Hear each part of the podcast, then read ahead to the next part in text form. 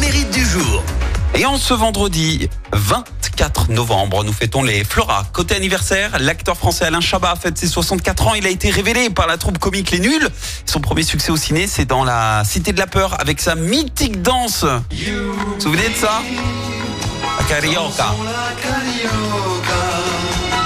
Il réalise ensuite son premier long métrage Didier, puis connaît le triomphe hein, en 2002 en réalisant Astérix Obélix, Mission Cléopâtre, dans lequel il incarne euh, César. Pour euh, beaucoup, c'est juste le seul euh, Astérix et Obélix qui est, bon de toute la série.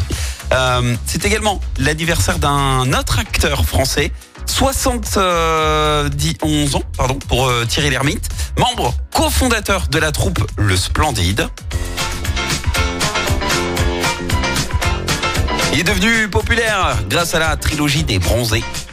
Il enchaîne avec le Père Noël est une ordure. On peut également citer un Indien dans la ville, hein, ou encore le, dîner de con. Et le saviez-vous Thierry Lhermitte possède un point commun avec Brad Pitt.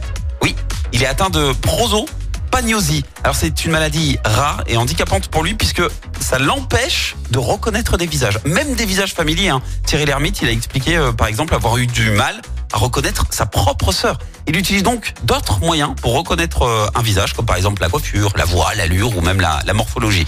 Mais au quotidien, ça doit être quand même pas très très simple pour lui. La citation du jour. Allez, ce matin, je vous ai choisi la citation de l'écrivain irlandais Oscar Wilde. Écoutez. Mes propres affaires m'ennuient à mourir. Je préfère me mêler de celles des autres.